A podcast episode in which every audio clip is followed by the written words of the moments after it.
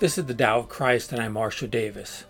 In this podcast, I explore the mystical roots of Christianity, which Jesus called the Kingdom of God, which church historian Evelyn Underhill called the Unitive Life, and which Richard Rohr calls the Universal Christ, and which I refer to as Christian non duality, unitive awareness, or union with God. This is the Tao of Christ.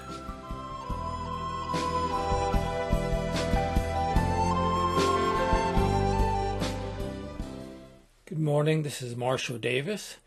This is another episode in which I am talking about Christian non duality. Non duality is reality. That was the insight of Jesus and the earliest Christian message of the kingdom of God. Non duality is the truth at the core of all great spiritual traditions of the world. But if non duality is reality, then where did duality come from? If all is one, how did two come about? How did we find ourselves in this seemingly dualistic world? Every religious tradition has its own origin myths to explain this. The Tao Te Ching says simply, the Tao begot one, one begot two, two begot three, and three begot the ten thousand things. That fits into non dualism very well. But what about the Judeo Christian scriptures? Is there anything in the Genesis creation accounts which explains the origin of this dualistic world that we seem to find ourselves in? Yes, when we read the biblical creation accounts, we find the origin of duality explained very well. For those with eyes to see, the opening words of the Bible are familiar to many of us. In the beginning, God created the heavens and the earth. Now the earth was formless and void. Darkness was on the face of the deep, and the Spirit of God was hovering over the face of the waters.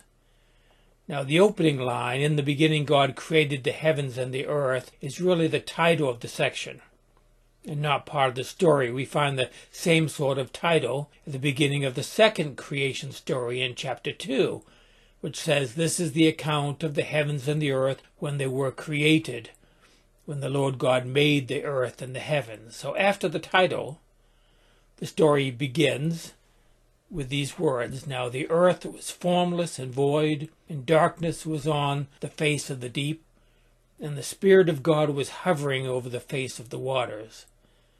So the account begins with formless and void. In Hebrew, it is tohu wabohu, which is kind of fun to say. In the beginning was emptiness and darkness, void, nothing. That is why Christian theology talks about creatio ex nihilo, creation from nothing. This primeval state is difficult to describe using words that are designed to describe something rather than nothing. So this ancient Hebrew author used the symbol of water. Deep, dark water. The ancient Hebrews were a desert, nomadic people, not a seafaring people oceans represented for them the mysterious unknown. This void is non dual. It is not one, it is before one, insofar as you can even talk about before time and space, which you can't, of course. We are beyond the realm where words apply. It is the womb of the universe. It is the matrix out of which came the Big Bang. This is the eternal. It is the Tao that gave birth to the one, and the two, and the three, and the ten thousand things. We can call this God if we are careful how we use the term. This is not God with a face and a name. This is the nameless, the name that cannot be spoken from this non duality comes duality. Now, watch how it unfolds in this Genesis account. It says, And God said, Let there be light, and there was light. God saw that the light was good, and he separated the light from the darkness. He called the light day, and the darkness he called night. And there was evening, and there was morning, the first day. Do you see what happens? From the nothing comes the one, which was light. That one was brought about by naming it, and that one was labeled good. And as soon as there was one, then it was separated from the other. Darkness, making two. Separation is duality. And then there was more naming. Light was called day, darkness was called night. All duality is naming. There is no duality until there is speech. When one identifies something with a word, then it is distinguished from something else with a different word. If we look closely at the story, we see that even God understood as a creator deity and not a term for the non-dual reality before creation, that that creator God is part of that duality. As soon as God starts naming things, that means that God is standing apart from what is named. In order for creation to happen, for a dualistic cosmos to come into being, God becomes a part of this duality. This is the distinction which Meister Eckhart makes between God and Godhead. This is how the personal God, as most people understand God, comes into being as an idea in duality. As the Tao Te Ching points out, the Tao is older than God, by which Lao Tzu means God understood as a divine being set apart from creation and us, but understood as the Tao, as Godhead, then the divine, what I call God, is eternal. But most Christians do not go there. The God of traditional theism, including Christianity, is dualistic. In truth, there is only non duality. This duality I'm speaking of is simply the product of naming, which is the process of separating one from two, one from another. First in the story, light is separated from darkness, then heaven from earth, then dry land from water, then living things from earth and water and so forth. Finally, human beings from other living things. Day one, day two, day three, day four, day 10,000. This is the rhythm of the creation story in the first chapter of Genesis. The pattern continues in the second creation story in Genesis chapter 2. It is an entirely different story, written hundreds of years before the first one. This story tells us how duality arose in human experience. First, there is the separation of humans from the earth, thus making two. Then man starts naming everything around him, thereby separating himself from nature. And then there is a separation of male from female, naming once again. Then we have the famous story of the tree of the knowledge of good and evil, which is a symbol of duality if there ever was one. Before they ate of the fruit of that tree, there was no distinction between good and evil no yin and yang, only Tao. But as soon as they started distinguishing one from two, good from evil, then paradise came tumbling down. Non dual awareness fell away. They lived in a dualistic world. This story is normally called the fall, which for Christians means fall into sin, with the consequence being suffering and death. And there is truth in these words, but it is often distorted by further theological thinking.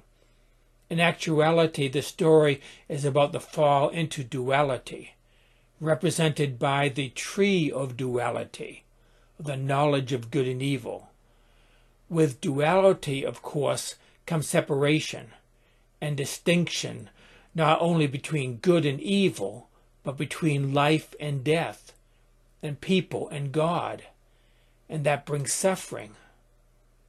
Original unity became duality. This is the origin of duality according to the Jewish and Christian scriptures. This myth reflects the experience of the first primates that might have been called human. It is repeated with every human ever born. We are born and immediately we are separated from the womb and come into the light. And then comes alternating duality of light and darkness, day and night, warmth and cold, hunger and thirst, pleasure and pain. And in time we came to distinguish ourselves as different from others. And then we learned to name things, thereby identifying them as different from us. That is why Christian scripture says in the beginning was the Word, through which everything was made. Word brings this dualistic world into existence. The sense of a separate self developed, and with it, our sense of alienation. We came to believe ourselves to be this self, and to see the world as separate from us, and others as separate from us, and God as separate from us. In reality, this is all in our heads, it's all words and thoughts. In truth, we predate duality.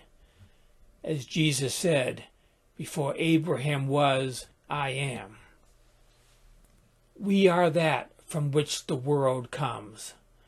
We are that from which humans and gods come. We are non duality. And we can be aware of this. We can return to Eden. And that is represented in the Genesis story by the tree of life. It is said that if anyone eats of the tree of life, they will live forever. This is an invitation. The only way to eat of the tree of life is to get past the cherubim who is guarding the tree of life with a flaming sword flashing back and forth, it says. That back and forth is once again a symbol of duality. This story means that we must be willing to brave the cherubim sword, not run away from it, east of Eden to save our skin. To eat of the tree of life means we must die to self. Duality must die. The dualistic identity that we have formed must die. And when it dies, then we are free to eat of the tree of life in the center of the garden. That is non duality, unitive awareness. That is the kingdom of God at the heart of Eden. This is our true home. That's it for today. Grace and peace to you. That is the Tao of Christ for today. Thank you for listening. You can access other episodes of this podcast at thedaoofchrist.com. You can also find these podcasts in video format at my YouTube channel at christiannonduality.net. My blog Spiritual Reflections can be found at marshalldavis.us. There you will also find a link to my books and my email address. Join me next time for another episode of The Tao of Christ.